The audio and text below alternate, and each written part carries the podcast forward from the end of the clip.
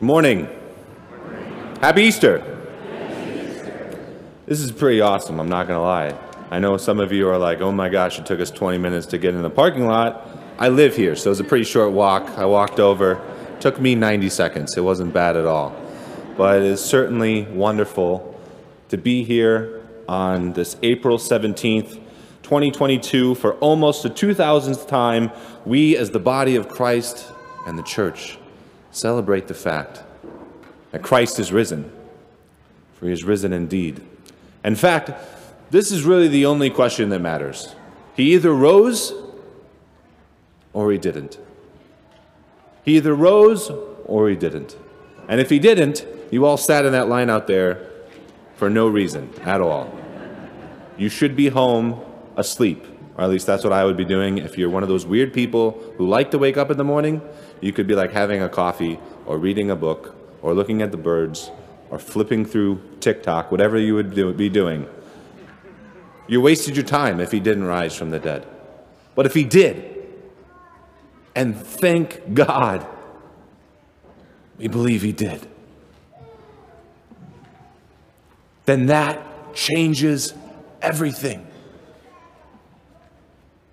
His brothers and sisters, the great reality that none of us want to face is the fact that one day this life, as we know it, will be no more. And that is terrifying. That is paralyzing. But the Lord of all showed us that he himself even has power over death. And that is our great hope. But if he rose, then we have to ask ourselves some serious questions. We can allow ourselves to be distracted by anything and everything, but there's certain things that pivot if he in fact rose.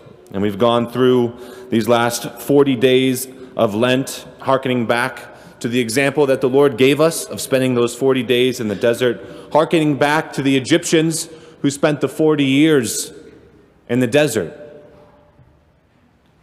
And both of those give us an example of putting away the things that are not of God and to clinging to Christ. You know, hopefully this Lent has been a good one for you and you've successfully given up chocolate or TV or whatever it was. But the question is, like, what do we do now? Was that just 40 days of not partaking in something that we liked, or maybe trying to remove something that we're trying to work on? Is tomorrow the same as 41 days ago? That's the question. Because this whole journey that the church gives us to remind ourselves of these great truths, these great facts, was just that. We have to ask ourselves, well, you know, what are we doing here? But we realize in these last 72 hours, this most grand of journeys that we went on, Christ showed us that you can die, but you can come out even greater. The resurrected Christ. And for us, brothers and sisters, we look upon the cross like the Egyptians looked on the serpent, on the staff, and said, Lord, heal us.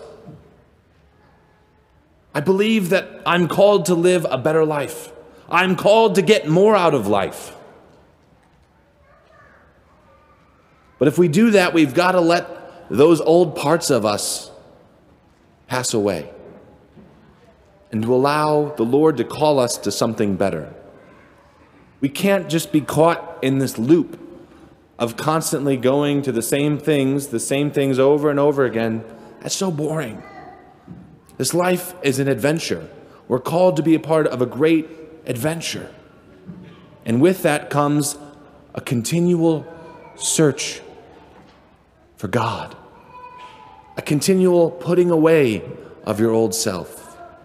As a young priest, I've had a tremendous opportunity of being here, you know, for 3 years, and then for 2 years before that as a deacon and a seminarian.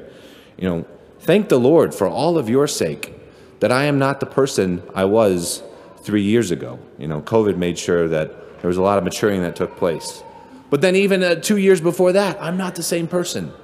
My favorite place to be in a social situation is where I know absolutely no one at all. Absolutely no one. You know, because I grew up in Rockford. When I go back, I see buddies from high school. You know, they see John, who they went to high school with, you know, every little day a little bit longer ago, almost 15 years ago now, right? They don't see me as a priest. Later, when I go to Easter dinner with my family, you know, I'm still the same kid who was making mistakes all over the place. I still make mistakes all over the place, but back in grade school and growing up, they're like, you're not that special. I changed your diaper. It's not that big of a deal. But by allowing myself each and every year to die a little bit and put on Christ, I am not the same person I was a year ago. So my question is to you, are you the same person you were 40 days ago? Because if you're open, the Lord is calling you to something more. He's calling you to put away the things that are not of God and to put on Christ. And with that, brothers and sisters, he's inviting you to get more and more out of life. Because again, there's only one thing that matters. Either he rose or he didn't. And he did rise. And one day, he's going to call us home. And we've only got a short amount of time to allow ourselves to get the most out of life. It's an adventure. And the question is,